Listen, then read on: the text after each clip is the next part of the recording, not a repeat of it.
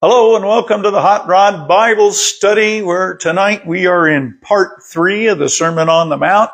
Again, like I mentioned last week, the Sermon on the Mount encompasses chapters five, six, and seven. So we'll be in the Sermon on the Mount for, for a while. Tonight we are in chapter six, uh, verses one through 24. So without further ado, let's pray. Heavenly Father, we thank you again for this time where we get to spend together in your word. We thank you for your word. Uh, we really thank you for your love that is shown to us through your word. And Lord, please open our hearts and minds to your to your word that uh, speak to us as as uh, we we read and study your word. And as always, keep Willie Martin out of the way. Pray this in Jesus' name. Amen. All right chapter 6, verse 1 says, Take heed that you do not do your charitable deeds before men, to be seen by them. Otherwise you have no reward from your Father in heaven. Therefore, when you do a charitable deed, do not sound a trumpet before you as the hypocrites do in the synagogues and in the streets, that they might have, that they may have glory from men. Surely, I say to you, they have their reward. But when you do a charitable deed, do not let your left hand know what your right hand is doing, that your charitable deed may be in secret, and your Father who sees in secret will reward you openly. And when you pray, you shall not be like the hypocrites, for they love to pray standing in the synagogues and on the corners of the streets that they may be seen by men. Assuredly, I say to you, they have their reward.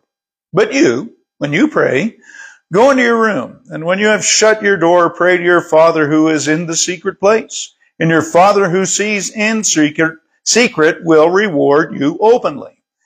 And when you pray, do not use vain repetitions as the heathens do, for they think that they will be heard for their many words. Therefore, do not be like them, for your Father knows the things that you have need of before you ask Him. In this manner, therefore, pray.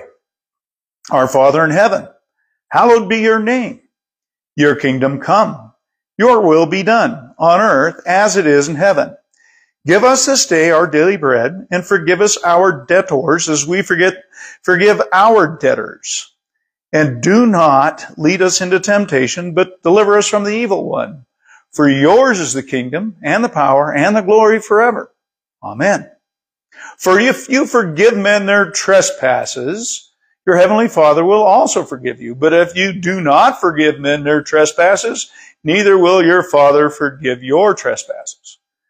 Moreover, when you fast, do not be like the hypocrites with a sad countenance, for they disfigure their faces that they may appear to men to be fasting. Assuredly, I say to you, they have their reward. But you, when you fast, anoint your head with, anoint your head and wash your face so that you do not appear to men to be fasting, but to your Father who is in the secret place, and your Father who sees in secret will reward you open openly.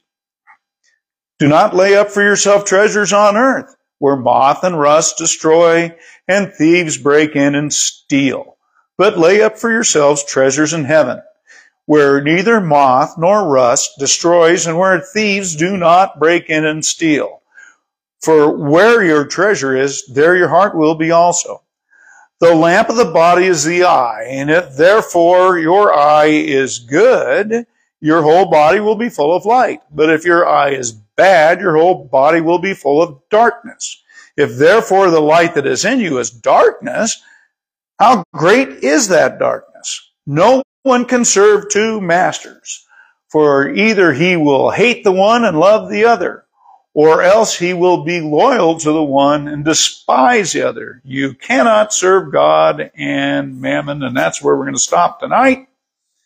And I think that's plenty enough. And let's see what God has to say to us with this. So again, the first verse says, take heed that you do not do your charitable deeds before men to be seen by them. Charitable needs, being righteous deeds or good deeds, something like that. Okay, this is other translations say that, and to be seen by men. You know, that's just showboating. That's all that is. You know, it's just saying, look at how neat I am. You know, searching for applause or, or possibly attention to yourself. You don't do that. It says, otherwise you have no reward from your Father in heaven. Why is that? Well, he's not impressed. he's not impressed if you're up there. You know, I always think of the, uh, the parable of the, uh, Pharisee and the publican, where the Pharisee goes up there, Oh God, thank you so much for making me so bitching instead of like this poor uh, publican, the tax collector. And then the tax collector gets up and says, Thank you, Lord, for saving me a sinner. There's, there's the, the whole contrast there. Okay. Therefore, when you do a charitable deed, again, righteous or good deed, do not sound a trumpet before you as hypocrites do in the synagogue and in the streets.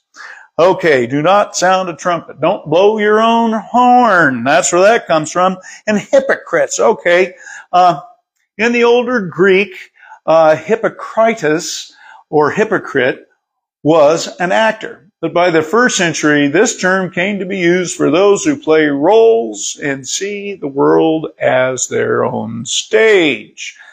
Again, showboating. Okay. For they do this in the synagogues and in the streets that they might have glory from men. Do we seek glory from men? Well, sometimes, yeah, I guess we do. Uh, we ought not. We are to seek glory, especially in prayer, uh, from God uh, and give Him the glory that He deserves.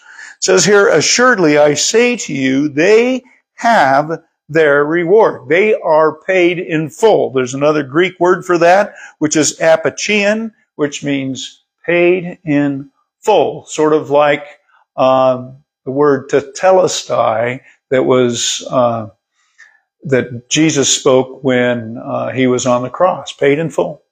Now again, Jesus did not say, "Hey, I did this work for you. Now you got to pick up the rest, the slack." No, he says, "No, no, I paid the price for your sins, paid in full."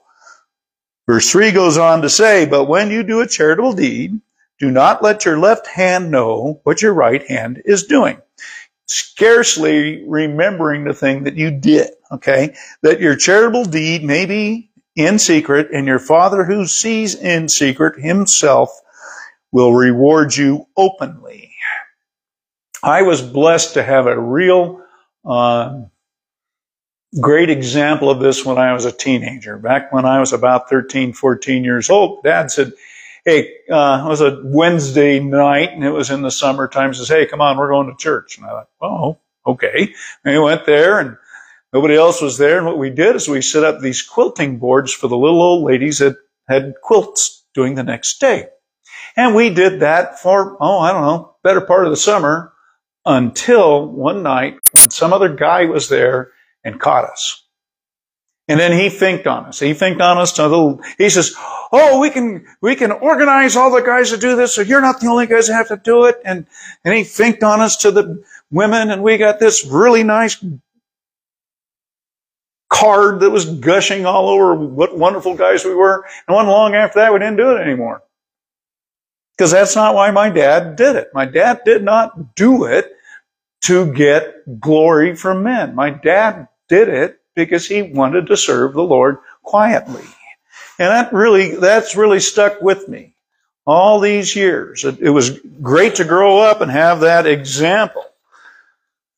And going on, it says in verse 5, and when you pray, do not be like the hypocrites, again, the actors, for they love to pray standing in the synagogues and on the corners of the streets so they may be seen by men. Again, show offs. Just, just like the, the Pharisee and the publican. Assuredly I say to you that they have their reward again paid in full. But you, when you pray, go into your room And when you have shut the door, pray to your Father who is in the secret place. And your Father who is in secret will reward you openly.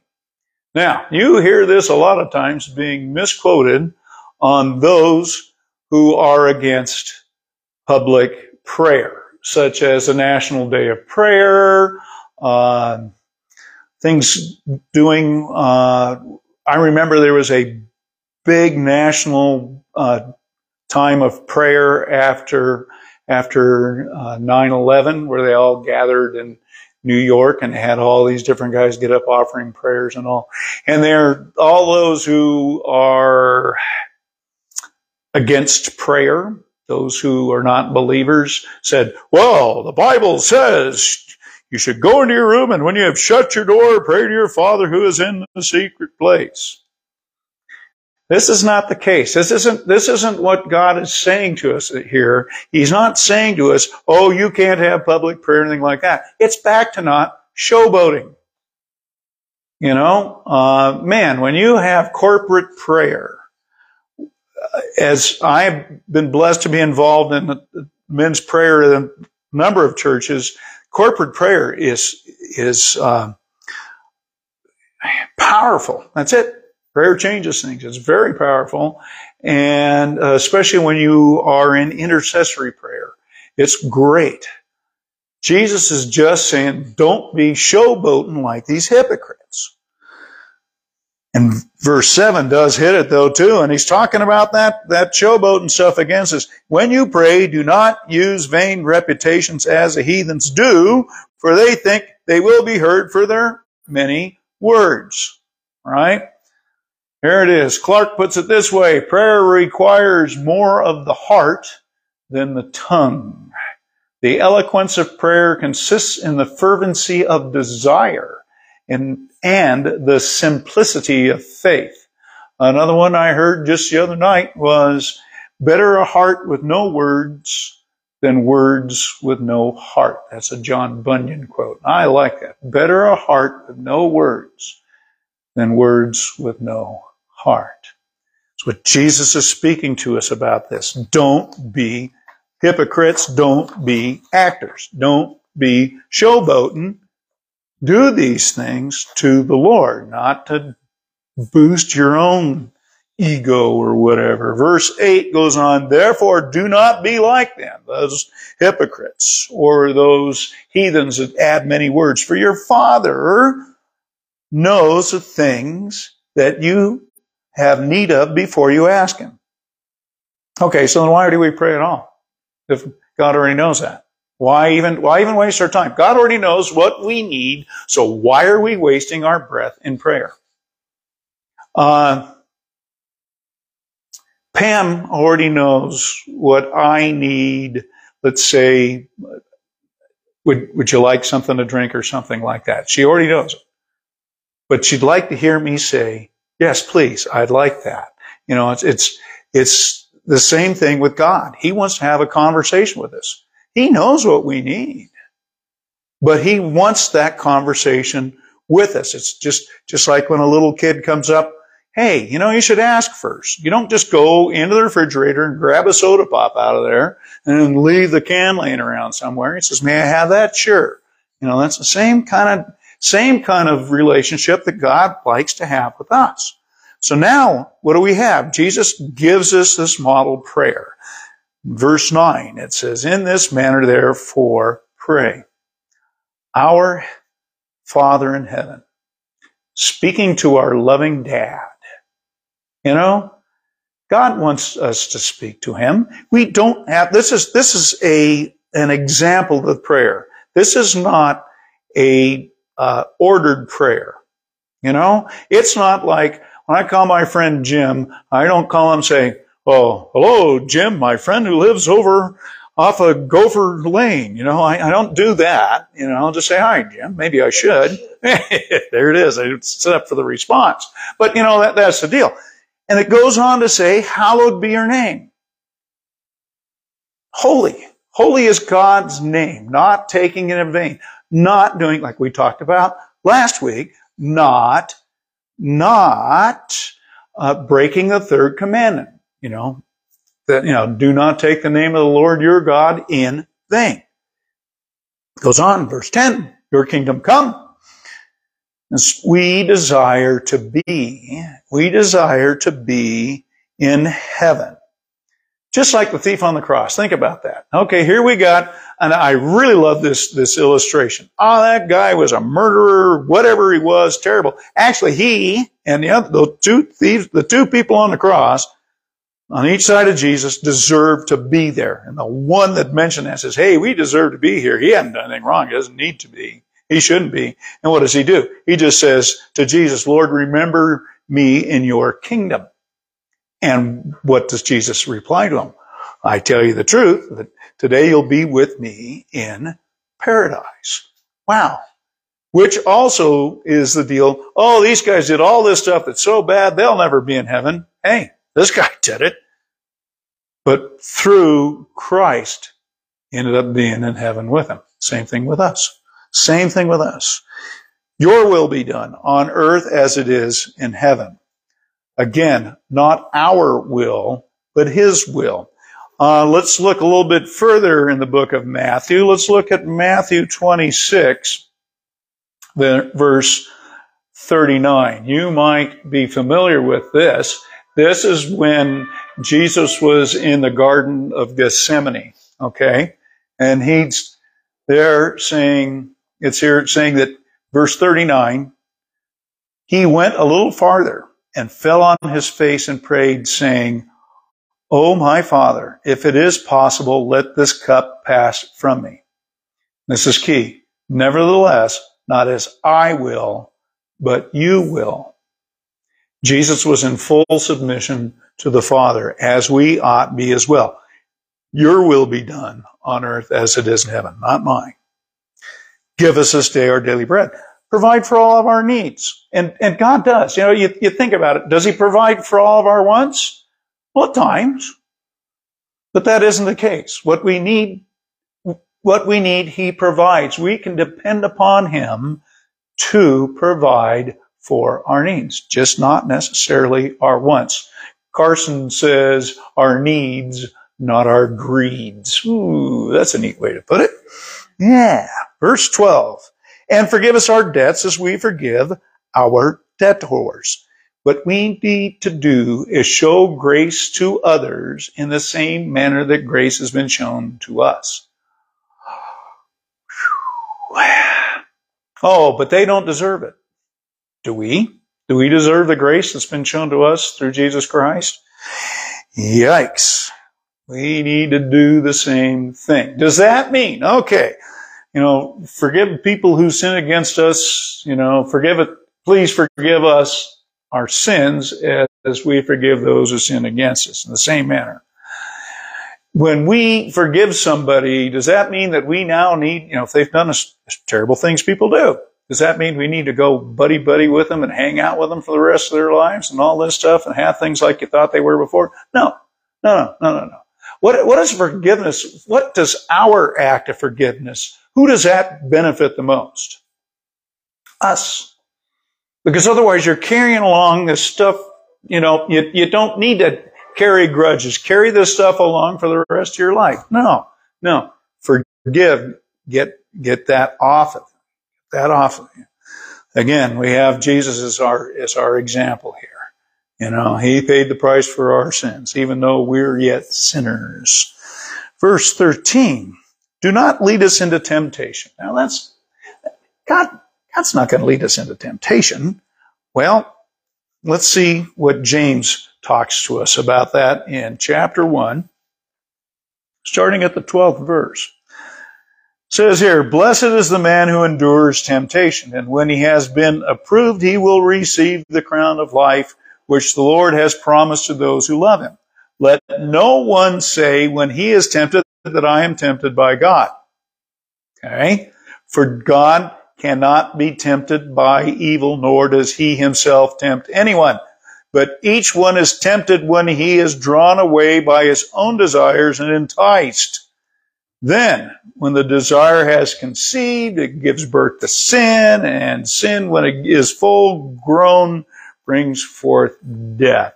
Okay, this is the whole deal. Is when the seed plants within us. This is this is the deal. We will be tested, right? We will be tested, and this is the thing. Don't give us the strength not to be led into temptation because it's our own deal. He's not leading us in temptation. God doesn't. Satan does, and guess what? He knows exactly what we like being tempted with. He knows exactly what what our pet sins are. Okay. And it goes on to say, but deliver us from the evil one.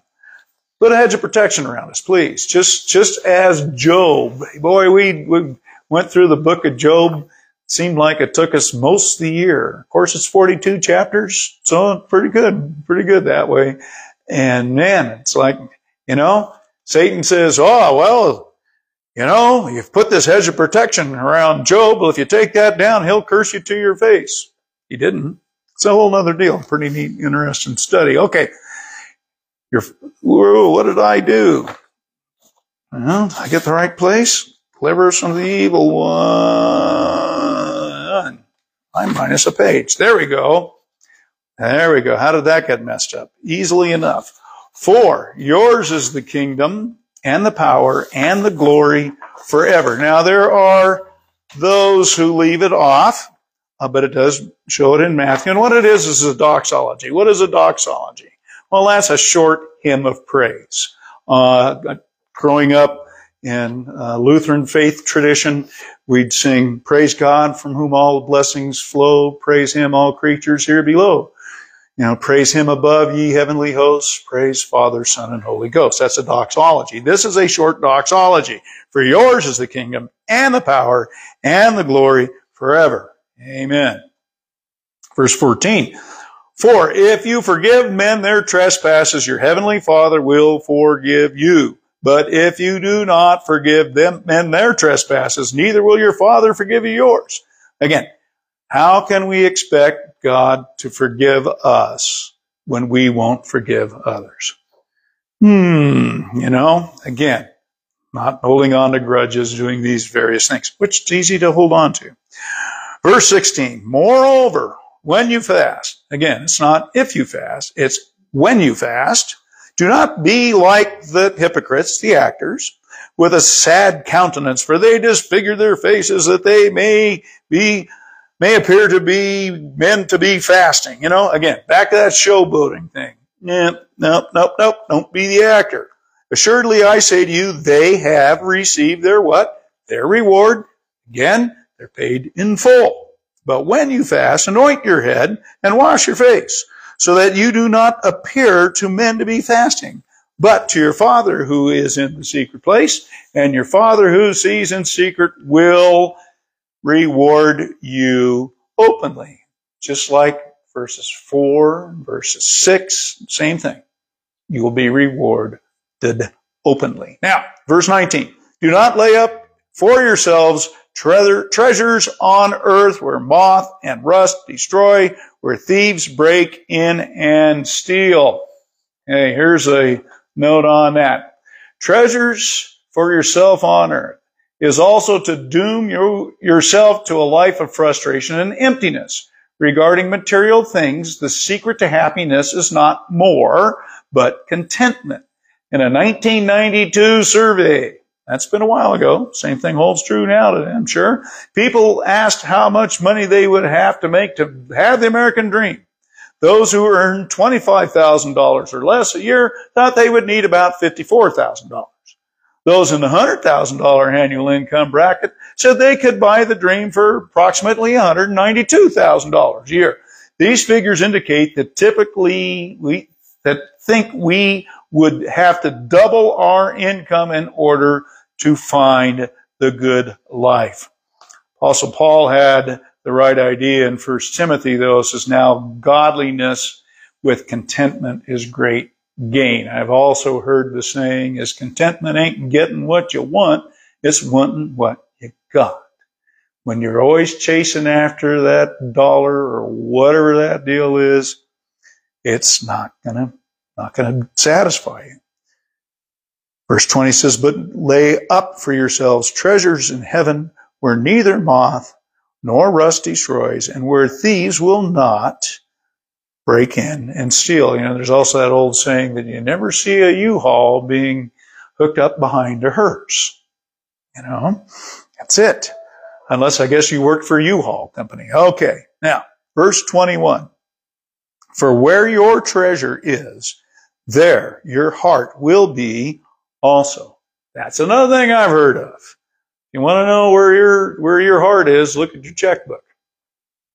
What you spend your most amount of money on. It's not, and today I guess that's almost a, antiquated term, looking in your checkbook, because most things get paid online. Well, look at your, look at your credit cards or your, or your, uh, uh, ATM card stub.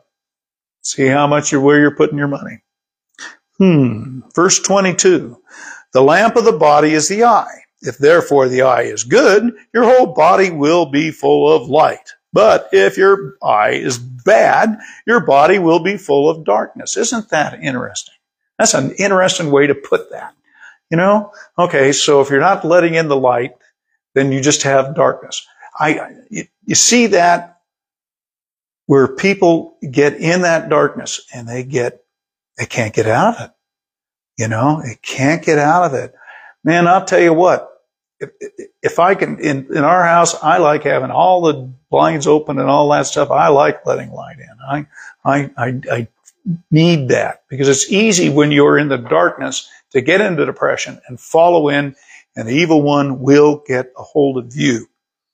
Again, it goes on to say, if your eye is, is bad, your whole body will be full of darkness. Therefore, the light that is in you is darkness. Huh. How great is that darkness? Um, the New Living Translation puts it this way. Your eye is like a lamp that provides light for your body. When your eye is healthy, your whole body is filled with light. But when your eye is unhealthy, your whole body is filled with darkness. And if you think, there it is, if you think you, what you, if you think, pardon me, there it is. And if the light you think you have is actually darkness, how deep that darkness is. Now, if you think that you're full of light and you're actually full of darkness, how deep is that?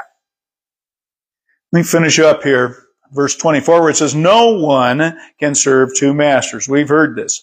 For either he will hate the one and love the other, or else he will be loyal to one and despise the other. You cannot serve God and mammon, which is materialism, which is money. Um, ancient Israel thought that they could serve both God and Baal, right? And that's when you know, God let them go on, let them go on, and finally they're taken off into captivity because they can't do this. Can we do that too? Can we serve two masters? They couldn't. We can't either. No way. We can't. Who are you gonna? It's down to who are you gonna serve? What is? What was it? It was a. Uh, yeah, it was a Bob Dylan song. It says you gotta serve somebody. Isn't that interesting? And that's true. And we serve the Lord, and with gladness. It, it makes us happier. All right. And that's, you know, really, and that's what the Sermon on the Mount really is telling us is, you know, don't listen to false teachers. Don't, um, think you're going to get happiness through the things of the world, but follow what Jesus is laying out for us here in this sermon. It's, it is, again, been, uh, uh, touted as the greatest sermon ever preached. Uh, I have no, uh, I, I can't say anything against that. I think it is, especially when you put it all together. Um, when we adhere to it, uh, it's just been all around for us.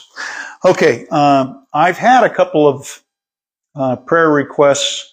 Been getting more and more prayer requests, and that's good. And again, if you have any, feel free to do that. Contact me through uh, either Facebook or through the the uh, the uh, website call me. Those of you have a number, text me, whatever the deal is. Uh, more than happy to do that. Uh, tonight, I sorry to to announce that many of you already know this, but a good friend of the Hot Rod Bible Study uh, by the name of Randy Cunningham passed away this past a week ago today. Uh, I can't tell you anything about services yet. I'll see what I can do. But anyway, uh, we need to lift all those who uh, mourn his loss up. And also a young man by the name of Tyler who had brain surgery today. I believe this is his third round with it where he has brain cancer and it's just, just been a real tough go. So we'll lift, uh, lift this, these prayers up. Gracious Heavenly Father, we, we know that you are the greatest physician there is, and that through you miracles can be done. We have seen these miracles. And Lord, we pray that you be with Tyler. I assume the uh, procedure is done now. Lord, I pray that you just place your healing touch on him and that you be with all those who attend him and comfort the family as well. And speaking of comfort, Lord, I pray that you pour out the comfort that only you can provide, the peace that surpasses all understanding on all those who who mourn the loss of my friend Randy. Just uh, be with them, Lord, and comfort them as only you can. And with that, I have to, huh, I guess I should say, questions, comments, or smart aleck remarks, because that, that's part of the liturgy of the Hot Rod Bible study. And seeing none, I just like to say, the Lord bless you and keep you. The Lord make his face shine upon you and be gracious unto you. The Lord lift up his countenance upon you and give you his peace. Amen.